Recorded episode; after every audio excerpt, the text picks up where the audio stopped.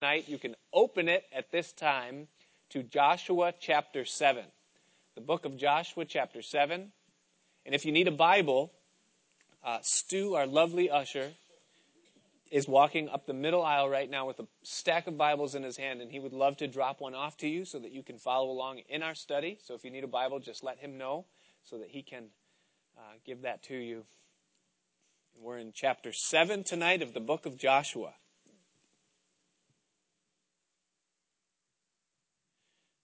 Sin is not bad because it's forbidden. Sin is forbidden because it's bad. In other words, what makes sin bad is not the fact that God says don't do it. But God says don't do it because he knows what will happen if we do. It's a principle, a point that we see played out in very practical ways in our chapter tonight in Joshua 7. The children of Israel are now fully entrenched in the conquest of the promised land. The city of Jericho has fallen miraculously. God knocked the walls down flat and they took the city almost effortlessly and now they're on to the next one as they see Ai, the city of Ai, and it's spelled just like it sounds, A-I, now in the crosshairs of their conquest. Momentum has been established. Confidence and assurance have tightly wound themselves around the hearts of God's people, and the enemies are filled with fear, knowing that their days are numbered. However, if you've already looked down, you'll see that chapter 7 begins with the word but.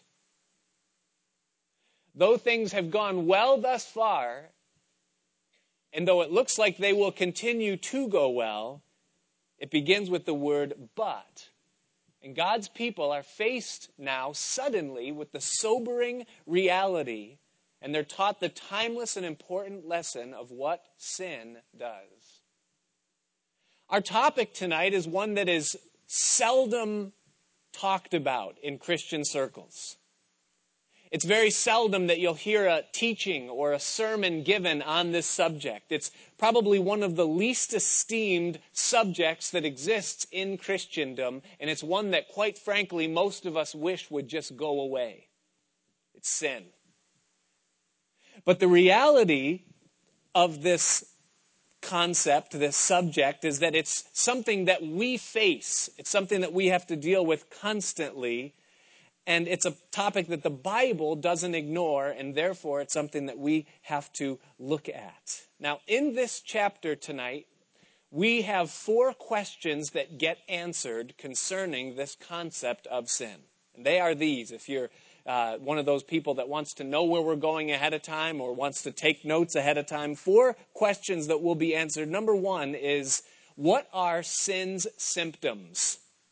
Or what happens once sin is present in the lives of God's people? What is the fallout of that? What harm does sin do?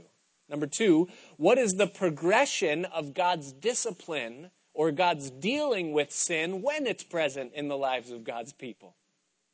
Number three, how sin takes root and how sin progresses in the life of a, child of God. Not the symptoms now, but the actual, we'll call it a disease itself. What is the course that the disease of sin takes once it's rooted in the life of a child of God? And then finally, number four, how is it purged and removed?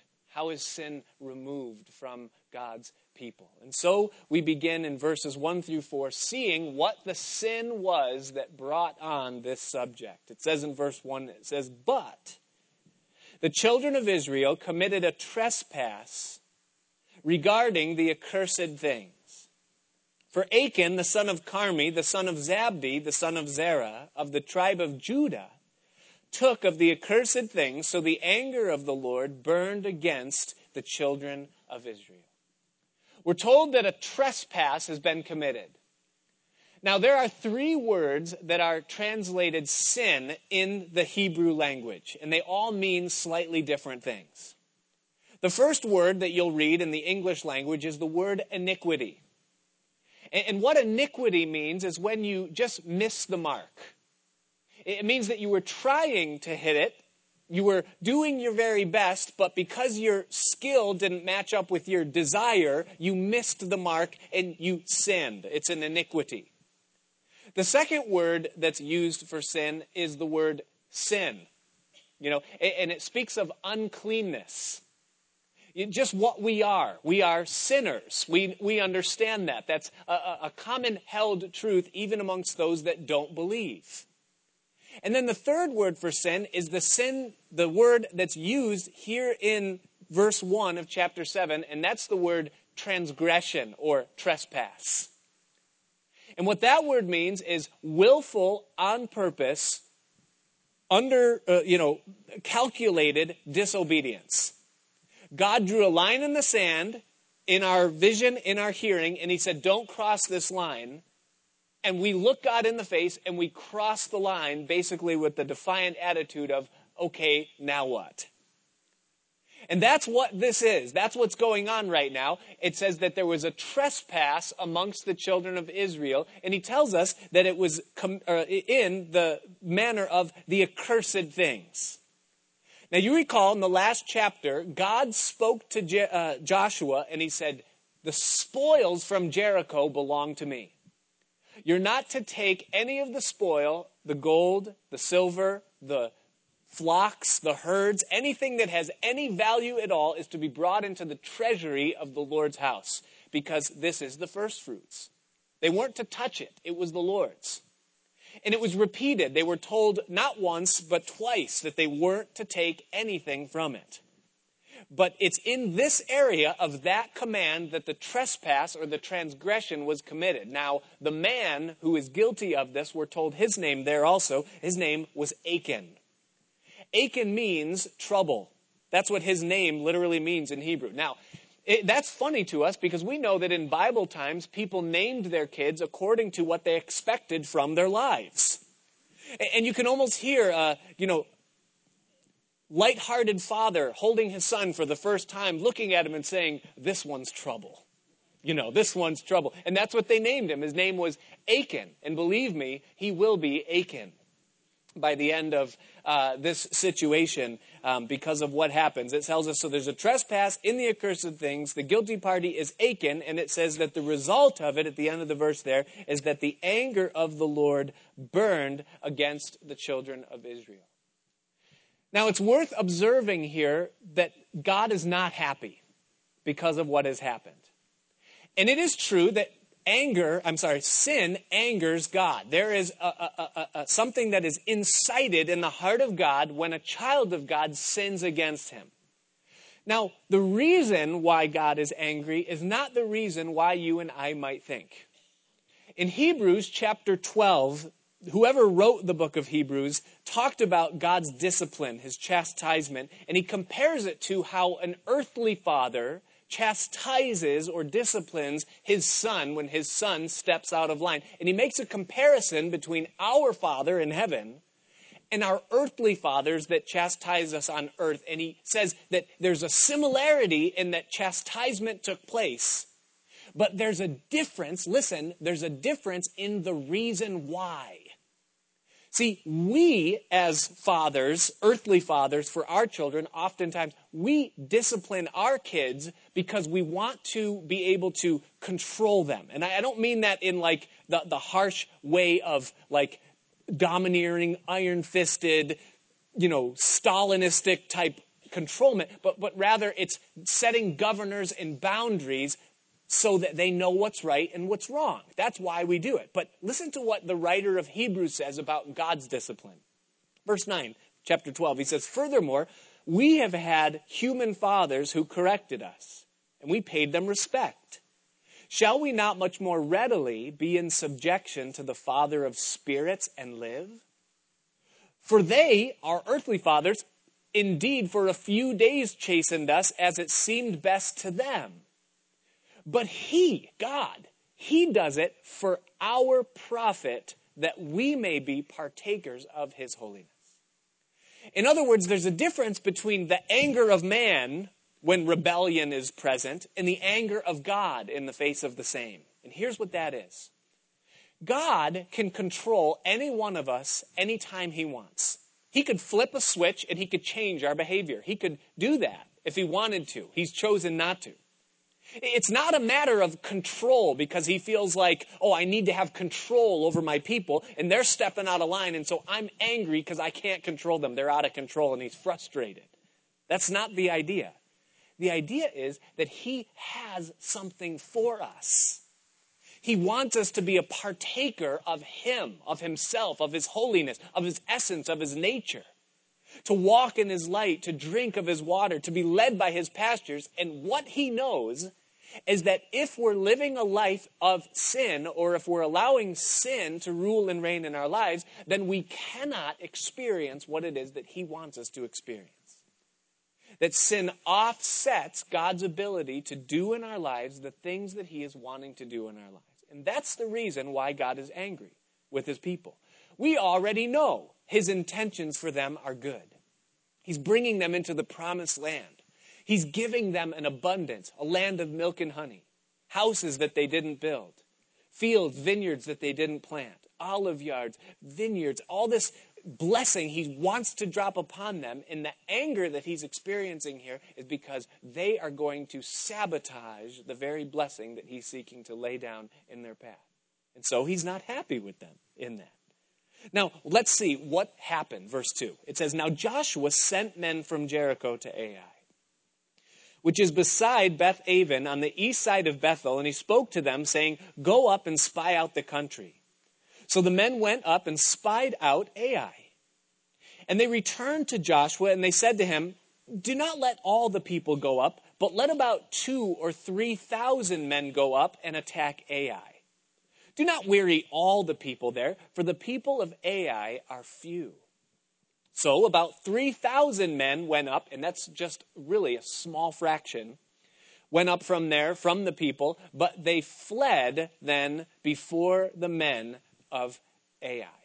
They lose. They get their tails tucked. They go in confidently thinking that they're going to experience quick and easy victory. But on the contrary, they find themselves fleeing for their lives, and we learn in the next verse that 36 people will die as a result of this fleeing, this failure there in this small, insignificant, seemingly insignificant battle there in Ai. Now, what we learn also in these two verses here, between verse 1 and verse 4, is that it wasn't just Achan who was out of line amongst the children of Israel. There's two other things that are going on here that played a part in this defeat, in this loss.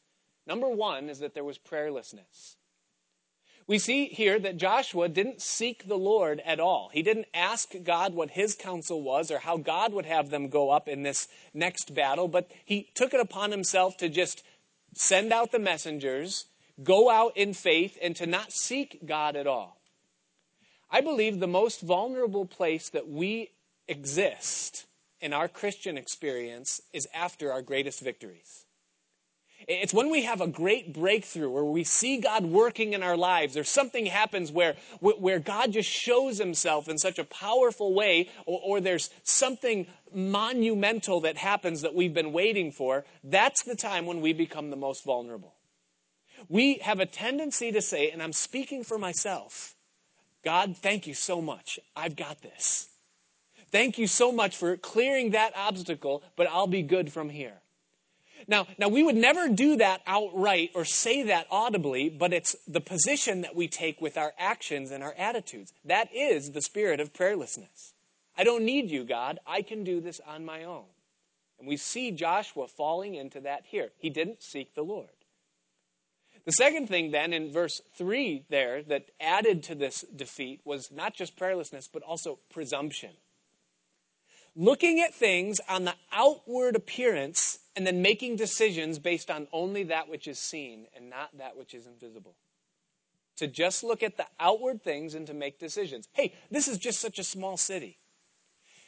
Those that study biblical archaeology, if you look at Halley's Bible Handbook or any of the other, you know, things on that, there's a puzzle with Ai because when they did the excavations and they found the city of Ai, they consistently dated the ruins to be prior to that of Jericho.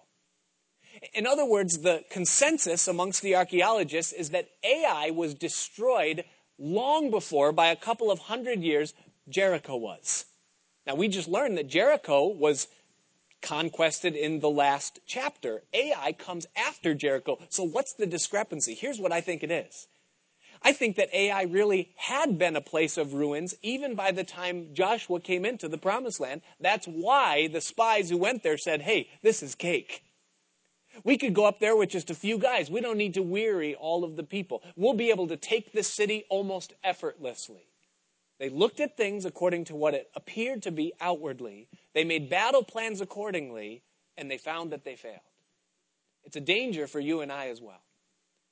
When we make decisions, when we make plans, when we order our steps according to only what we see outwardly in a situation, the best that our intelligence or our wisdom or our sight or vision can provide without seeking the hand of the Lord.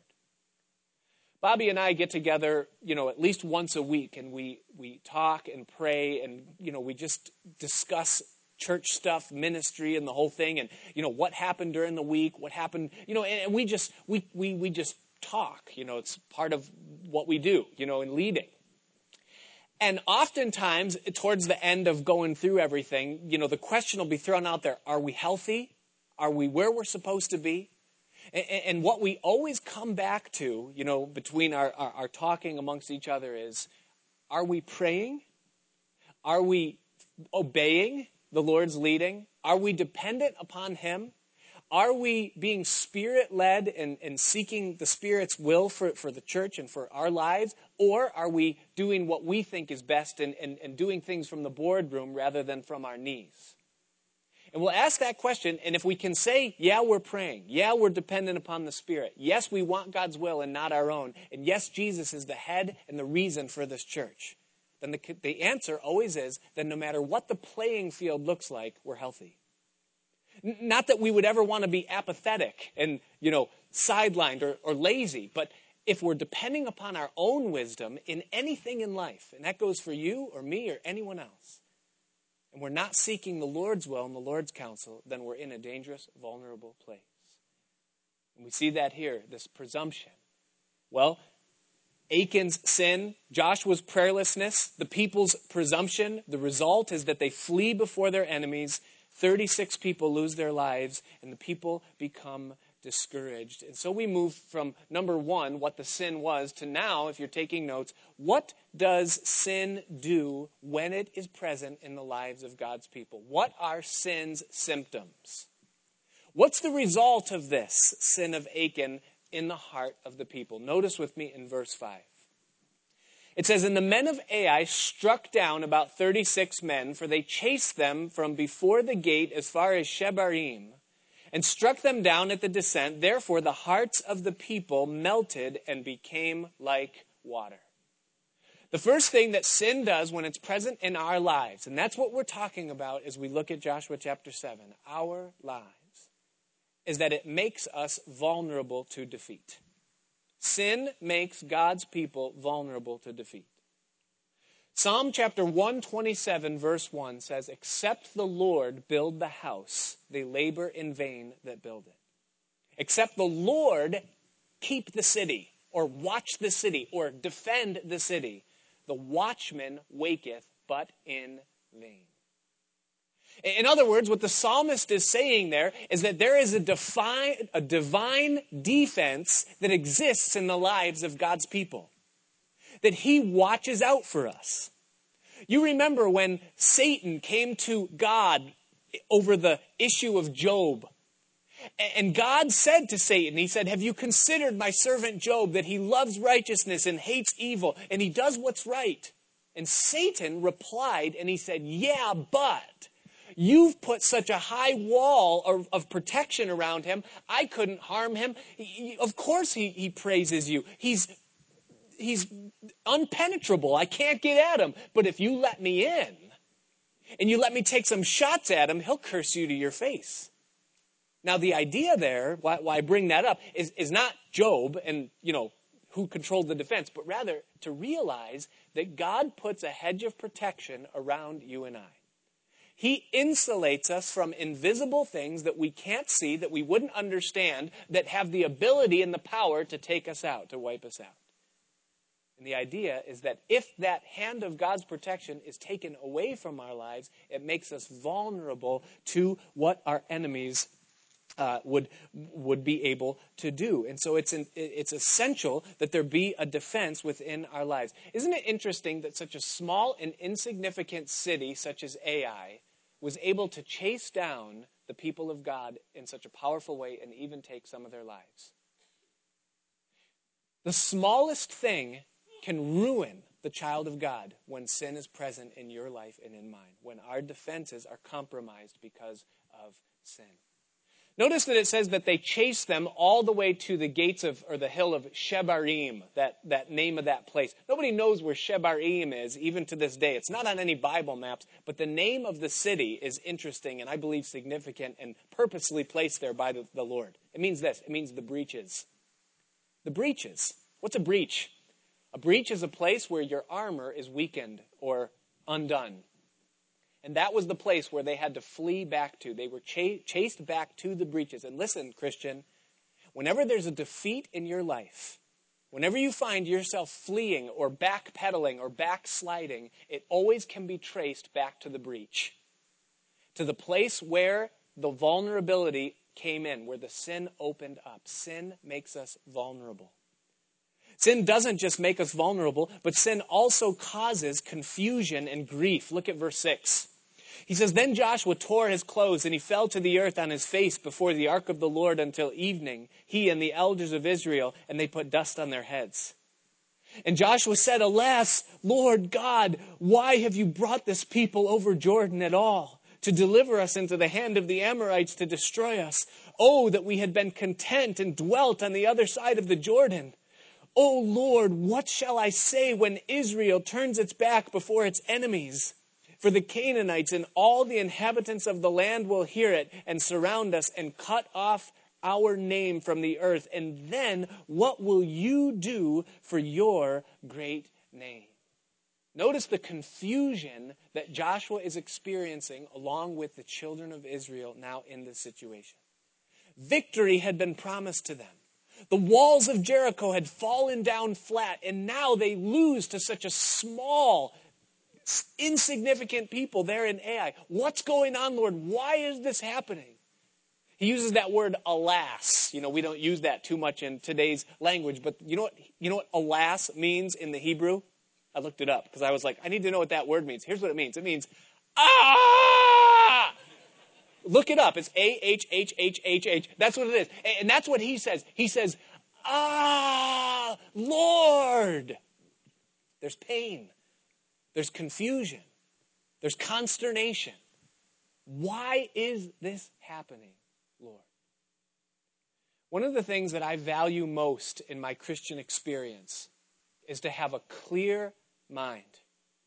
I, I so value God's gift of a clear mind that he gives and it's not just to me i believe it's something that god gives to all of his people is that we have the, the, the, he gives us the vision and the stability and the peace to just understand where we're at and to know where our feet are landing when, when we go. And, and I, I, I, that's a priceless thing to me.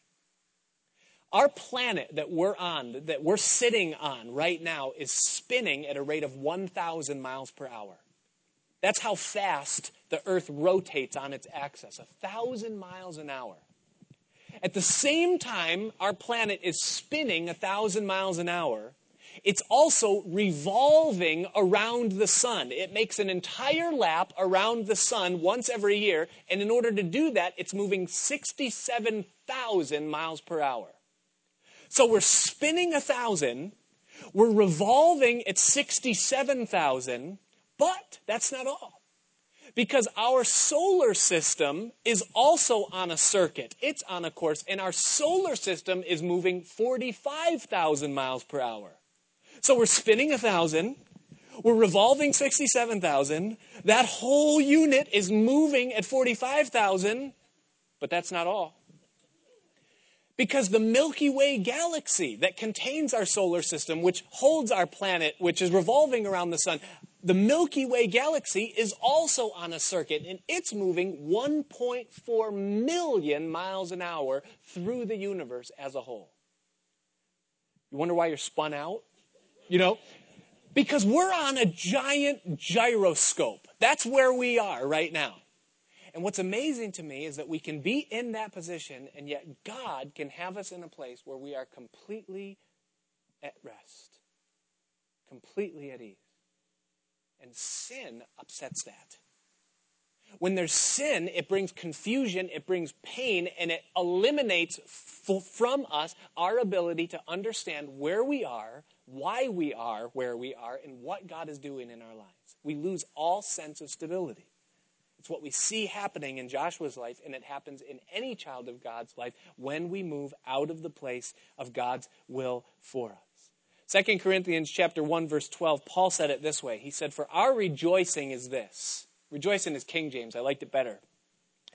He says the testimony of our conscience that we conducted ourselves in the world in simplicity and godly sincerity, not with fleshly wisdom, but by the grace of God and more abundantly towards you. Paul says, I, my, my rejoicing is the testimony of my conscience that there is a peace inside of me that I know that I know that I'm where I'm supposed to be in God's hand and in God's plan for my life. Sin disturbs that. And we see it here in the life of Joshua and the children of Israel. It goes on, not just pain and confusion, but notice then in verse 10 the response that comes from the Lord. It says, So the Lord said to Joshua, Get up.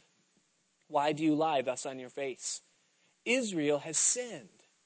And they, and notice that it's plural, that there were more people in on this thing than just Achan. We find out later in the chapter that his extended family, that his parents, his grown up children were all akin to it, a part of it. He says, Israel has sinned, and they also have transgressed my covenant, which I commanded them.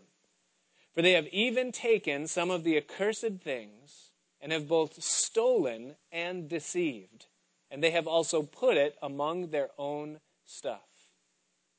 Therefore, the children of Israel could not stand before their enemies, but turned their backs before their enemies, because they have become doomed to destruction. Neither will I be with you any more unless you destroy the accursed from among you. The third effect or symptom of sin in the life of a child of God is that you cannot stand before your enemies.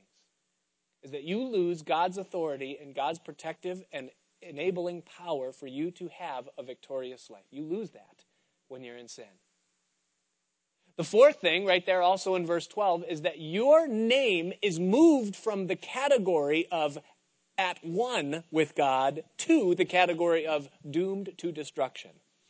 I don't know about you, but I don't want my name in that list oh, I'm, I'm okay with God. No, you're doomed to destruction. It's not going to go well for you because the way that you're walking, the thing that you're doing, where you're going is not going to be profitable. You're doomed. You're in that category you don't want to be in. That's a result of sin. And then finally, God says at the end of the verse, He says, Neither will I be with you anymore. And that is that you forfeit the sense of God's presence among you. And let me tell you, Christian, that is the most priceless thing that you and I possess is the awareness, the fact of God's presence with us, moment by moment, day by day.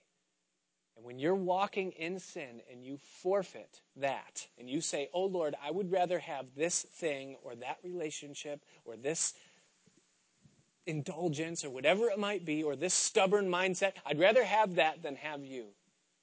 It's a terrible place to be. And God says, I will not be with you unless you destroy from among you the accursed things. So sin symptoms are severe. We see them listed here. There's vulnerability, our defenses are taken out. There's pain, there's confusion, there's weakness. We can't stand before our enemies. We find ourselves in a downward tailspin in our experience instead of an upward progression, and we lose the sense of God's presence. And that is just not where you want to be in this world, in this life, especially in this season. Well, how does God deal with it? Because He loves us too much to leave us in a place where there's sin within our lives. He doesn't just take His hand off and walk away and say, when you learn, when you figure it out, I'll come back. But he's faithful. He's a father. He sees what's going on. He knows us. And so he's faithful to bring us out of that situation, or rather, bring that situation out of us. So, how does he do it? Notice with me verse 13. It says, Get up, sanctify the people, and say, Sanctify yourselves for tomorrow, because thus says the Lord God of Israel. There is an accursed thing in your midst, O Israel. You cannot stand before your enemies until you take away the accursed thing from among you. The first thing that God does when there is sin present in the life of one of his kids is that he brings it to the light. Now, we saw that take place back in Joshua's prayer a few verses ago. Joshua said, Lord, what gives? Why are we running away instead of winning? And God said the reason is because there's sin in your life, and then he told Joshua what it was. He says, It's in the manner of the accursed thing. Now, the same thing is true in your life and in mine. When we fall into a particular sin or give ourselves to some area like that, we experience defeat. We know that something's wrong. We bring it to the Lord. We say, Lord, what is going on? And the Lord is faithful to reveal always in the hearts of his kids what the issue is. And listen, you're not stupid, and neither am I. When I'm not where I'm supposed to be, I know exactly what's going on. I usually know before I even say, Lord, why? And I just want to make sure, Lord, do, do, you know? I, I think I know, but I just want to see if you really know, you know, kind of a thing. You've been there? Maybe not. Maybe I'm the only one that sins. It's possible, you know. I mean, this is the Wednesday night crew. You guys are way holier than the Sunday morning crew, you know. It's, it's a good possibility, you know. But God brings it to the light. He shows what it is. That's what He does. And sometimes, maybe it's just you and Him that know. Nobody else knows what's going on in your life, in your heart, what's going on. God knows, you know. And God leaves it at that. He shows you what it is. Well, then it goes on. God tells Joshua, verse 14, In the morning, therefore, you shall be brought according to your tribes. Bring forth the 12 tribes. And it shall be that the tribe which the Lord takes shall come according to families, and the family which the Lord takes shall come by households, and the household which the Lord takes shall come man by man. And then it shall be that he who is taken with the accursed thing shall be burned with fire, he and all that he has, because he has transgressed the covenant of the Lord, and because he has done a disgraceful thing in Israel. So, the second thing that God does in the life of a, a child of God when there is sin present is that He gives, listen, and you can write this down, is that He gives space for repentance. He gives space for repentance. Now, God could have very easily said to Joshua, It's Achan, it's under his tent, it's buried there, you'll find it, it's a wedge of gold, it's silver, it's a garment, and, and the silver's underneath. He could have told him right then and there, and the issue could have been dealt with and done away. But God didn't do it that way. He said, What I want you to do is call the tribes. And then I'm going to tell you what tribe is the offend, eh, where the offense is, is happening. Then take that tribe and separate it by families. And I'm going to tell you what family it is. Then take that family. Then I'm going to tell you which household it is. And you're going to take that household, and then we'll separate them by individuals, and I'm going to tell you which individual it is. Now, God already knew what it was, and He could have told Joshua right then. What's He doing? He's giving Achan a chance to repent. Because now Achan is going to find out that, oh my goodness, God knows what's going on, and, and, and this thing could come out. And, and so God gives him time now to decide what he's going to do. Is he going to dig in his heels, or is he going to come forth and is he going to repent? Is it going to come down to Joshua taking him by the hand and saying, Tell me what you did, or is he going to come forth himself? God gives space for repentance. Then, number three, what God does when sin is in our lives, after He brings it to the light, after He gives us space for repentance, then He begins to turn the heat up. Watch what happens here in verse 16. It says So Joshua rose early in the morning, and he brought Israel by their tribes, and the tribe of Judah was taken. So Achan's there, and he's thinking, okay, well, that could happen. One, one out of 12. Hey, I mean, it could happen that, that, that he gets the tribe right that God could know, or that Joshua, I don't know, Verse 17. He brought the clan of Judah and he took the family now of the Zarhites. And he brought the family of the Zarhites man by man, and Zabdi was taken. Now it's getting a little bit closer. You see, it happens to you and I. There, there's something there. We know what it is. We don't want to let it go. We're trying to justify it. We're trying to say, no, no, no, this is okay. This is under grace. I'm allowed to, to enjoy this in my life. This isn't sin. But, but, but yet we, we know we wouldn't want anybody else to know that we do it. You know, but, but it's okay between me and God. But then we start to have a couple of close calls. We almost get caught. We almost get found out. You know, we almost maybe die because of something that we've done to ourselves. Or, you know, you apply it to your situation, the heat turns up. Our heart is beating fast. We know that there's an issue, there's a problem, there's something going on, and God is putting the squeeze on. It's getting closer. We're running out of room. That's what's happening to Achan. It says, verse 18 Then he brought the household man by man, and Achan, the son of Carmi, the son of Zabdi, the son of Zerah, of the tribe of Judah, was now taken.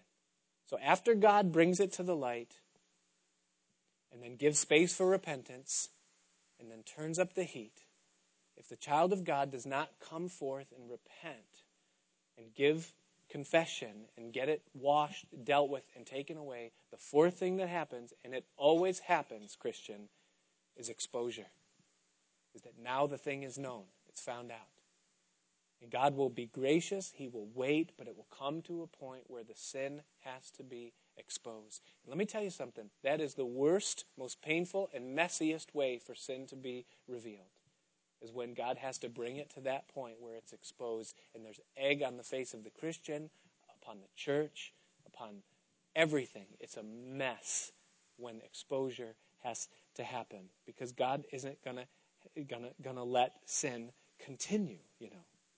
It's it's not a good thing. And so we see it happen now. He's taken, and in verse 19 it says, Now Joshua said to Achan, My son, I beg you, give glory to the Lord God of Israel and make confession to him and tell me now what you have done. Do not hide it from me. Now we move to our third question that's answered here in this chapter, and that is what is the progression that sin makes in the heart of the individual?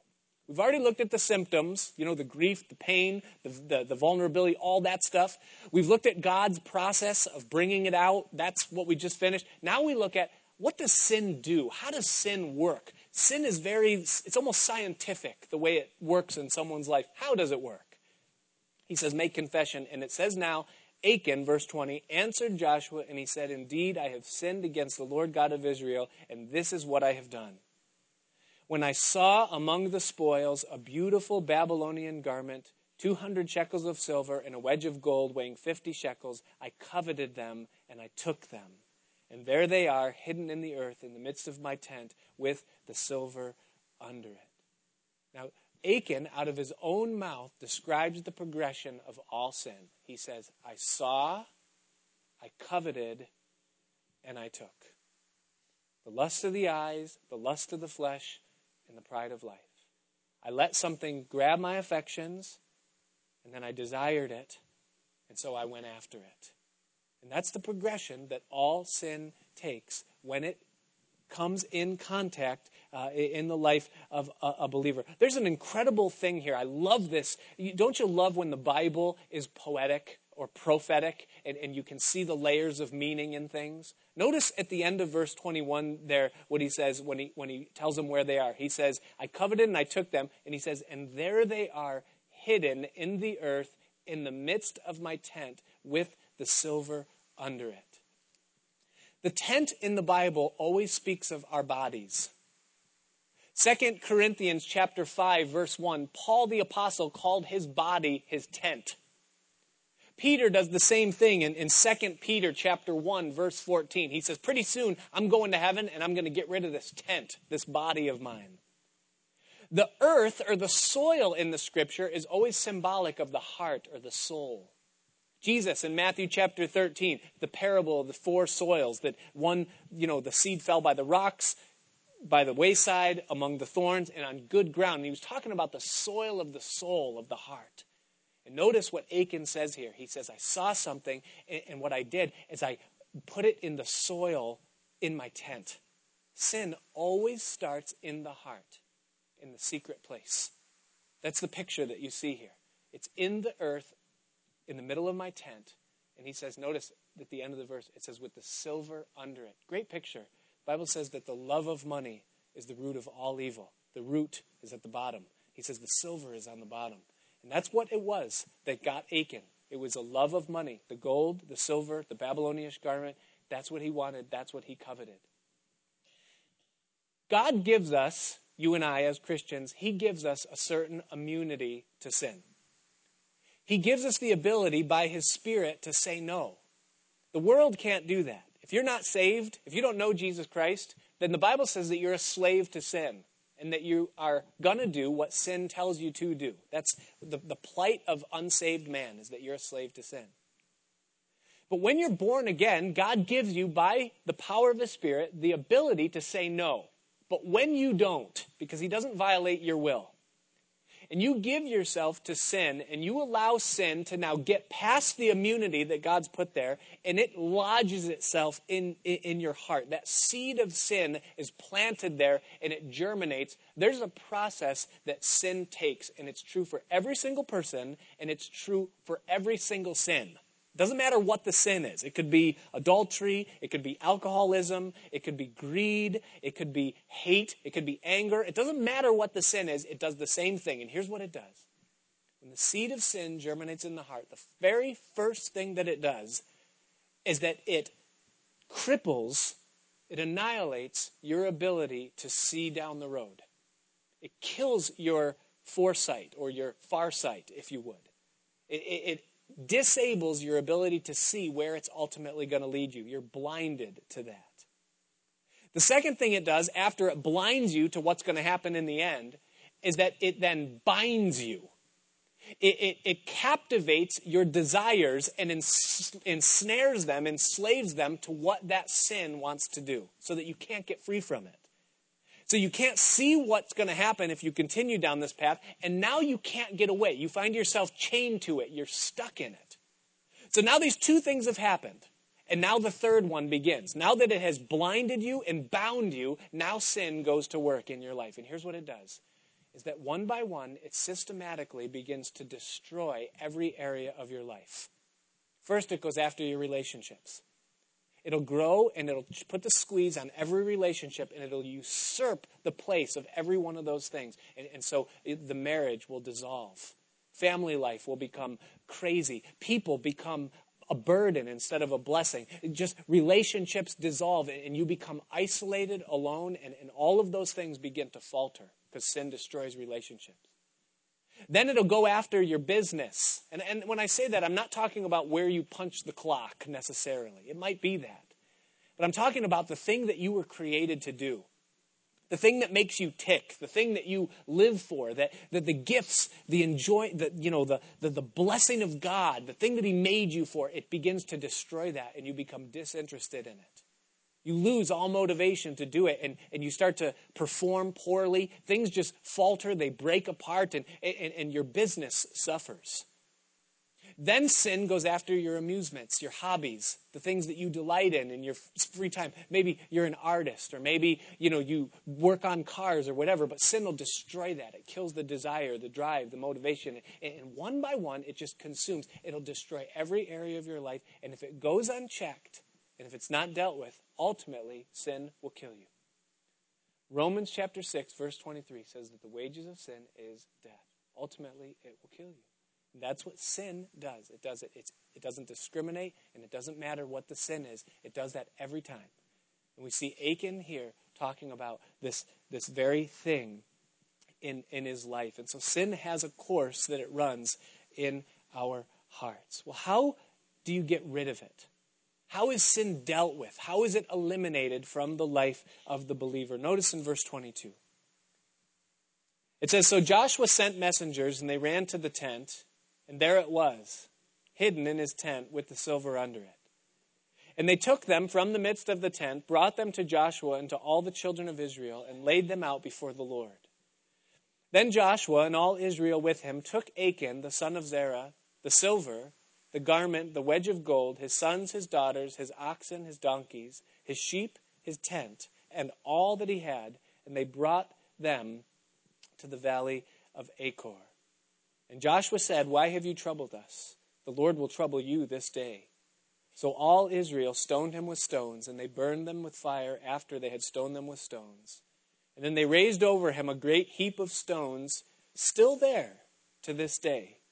So the Lord turned from the fierceness of his anger. Therefore, the name of that place has been called the Valley of Achor to this day. How is sin purged, brought out of the life of a believer, you and I? Well, number one, you tell Joshua. Joshua said to Achan back a couple of verses ago, he said, Confess. Confess. Tell me what you have done and make confession to the Lord your God. Don't hide it from me. You confess it. Not to Joshua, but to Joshua. Yahshua. Our Joshua. To Jesus. If sin needs to be dealt with, if it needs to be taken away, you tell Jesus about it. 1 John chapter 1 verse 9 says that if we confess our sins, he is faithful and just to forgive us and to cleanse us from all unrighteousness. The word confess is homologeo in the Greek, and it means homo is the same, and logos is the word, so it's the same word. In other words, you bring your sin to Jesus and you say the same thing about it that he says about it. Lord, this is sin. This thing in my life, I've been hanging on to it, and now it's hanging on to me. And Lord, I'm bringing it to you because I can't deal with it myself.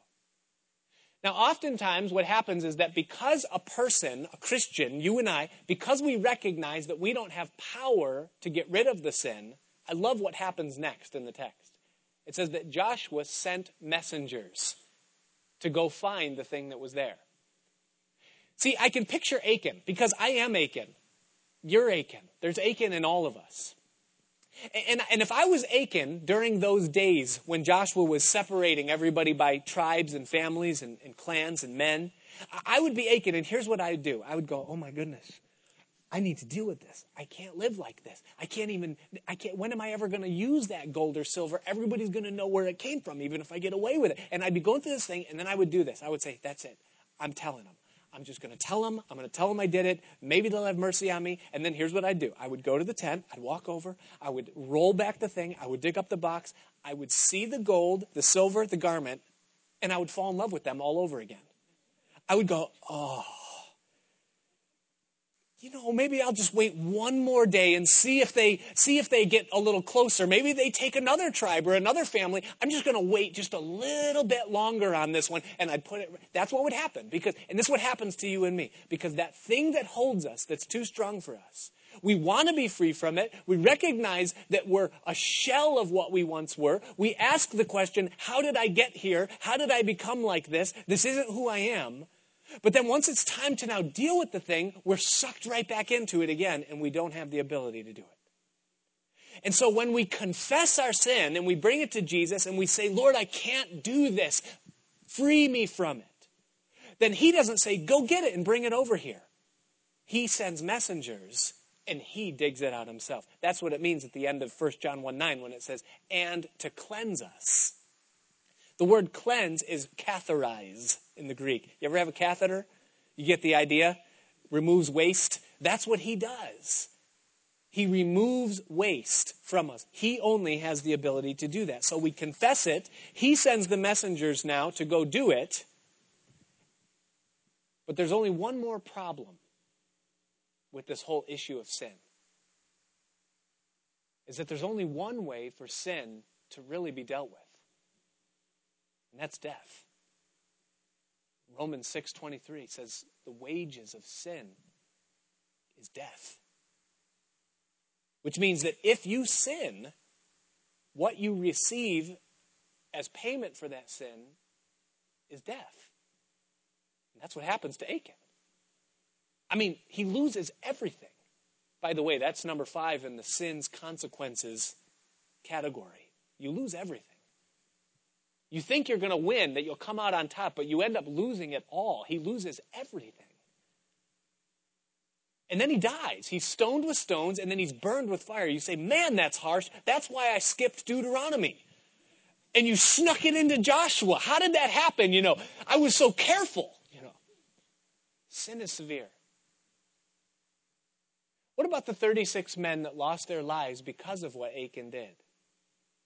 Goes right back to the beginning of the study. You say, well, God could have spared those lives. It's God's fault those 36 men died. No, it's not. Sin is not bad because it's forbidden. Sin is forbidden because it's bad. It was Achan's fault 36 men lost their lives. And it was just that Achan should lose his in that instance. Death is the penalty for sin. But what if this happened? What if, what if, what if Joshua, there looking at Achan, bearded face, sweat, dirt, fear in his eyes, looking at Joshua, Achan thinking in his mind as he looked at Joshua that day, Joshua with sword in his hand, confidently standing, bold and sure, knowing who he was and what God had called him to do and what needed to be done in that instance. And you have confidence, assurance, and righteousness looking down at defeat and damnation and death and fear. And all of a sudden, Joshua in that place, looking at Achan, looked at him. He said, You know what, Achan?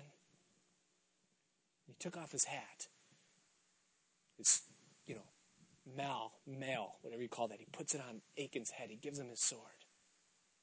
And he takes off his robe, whatever it is that he's wearing, and he puts it upon him and unlades himself of all of his armor, and he puts it upon Achan. And he says, You know what, Achan? I don't want you to die. But someone's got to. So you take the sword, and you take this stone, and I'm going to do it. And that day, Joshua, the one that had been called to lead the army of the Lord, was put to death by the one who was condemned. Because someone has to die. That's exactly what our Joshua did. Because you and I, we stand condemned our sin has separated us from God. We all, like sheep, have gone astray. Every one of us has turned aside. There is none righteous, no, not one. The poison of snakes is under our tongues. We're quick to shed blood. That's God's analysis of us as He looks at us. But He says, You know what? I don't want you to die. My plan for you is greater, it's better, and so I'm going to take the stones And our Joshua took our place in death so that we could live. And that's why you and I can stand righteous before a holy God. Not because we're sinless, not because we're perfect, not because we're pure, but because He paid the price in full for us to be forgiven and for us to be free, for us to be saved. And we stand tonight saved because of what Jesus Christ has done for us. But make no mistake, Christian, if you let the seed of sin take root within your heart, then you're going to bear the consequences of its work as it slowly, systematically routes every area of your life and leaves you a shell of what God would have you to be. Joshua chapter 7 is a warning, a sobering warning. There's hope through Jesus. But there's death in sin. Father, we thank you so much for this chapter, for these lessons, for this word.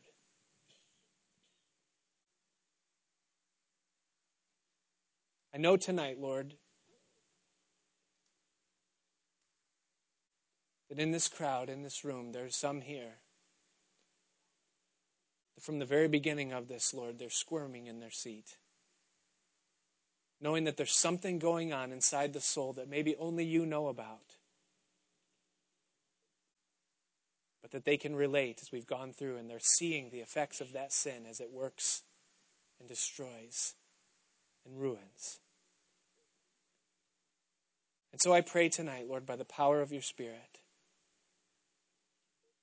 that you would bring restoration, that you would bring repentance, that you would bring healing and redemption.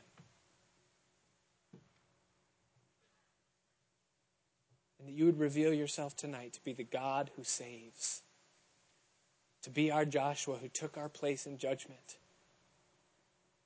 And that you would help and that you would remove those things. Father, we know that only you can do it. And so we ask, Lord Jesus, that you would move upon our hearts right now, that you would bring repentance by the power of your Spirit, that you would bring freedom. We ask that you would loose the bands of wickedness, that you would open the eyes that have been blinded, and that you'd restore what the locust and the cankerworm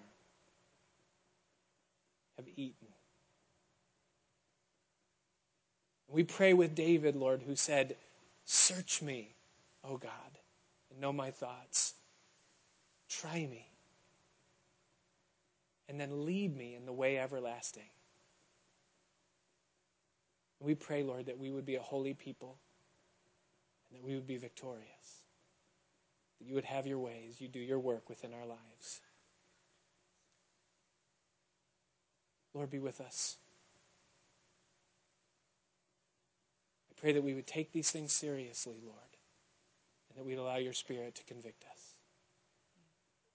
Maybe you're here tonight and the Lord's dealing with you on something and you know you need to take a step of saying, Lord Jesus, I need to be free from this. I just welcome you as Lori and the band closes in song. If you need to come and just maybe kneel up here in the front and, and, and talk to Jesus, to bring it to Joshua, Yeshua, to ask for his healing, to ask for his forgiveness. And spend the time, and you know that you need to break free, that there's a step that you need to take because it's got a hold of your heart. He's here tonight. He loves you. He sent his son to prove it. Hung on the cross and died. And his desire for your life and mine is that we would have victory, that we'd go from strength to strength. He knows the plans that he has for us thoughts of peace and not for evil, to bring us a future and hope. His thoughts are only good, but he knows that there's things that will wipe us out. And he wants to free us. Lori begins to sing, I just welcome you to just come. It's not to be embarrassed. You don't no one's going to make you confess anything out loud, but if you just need to, to, to be before the Lord, the front of the church is open.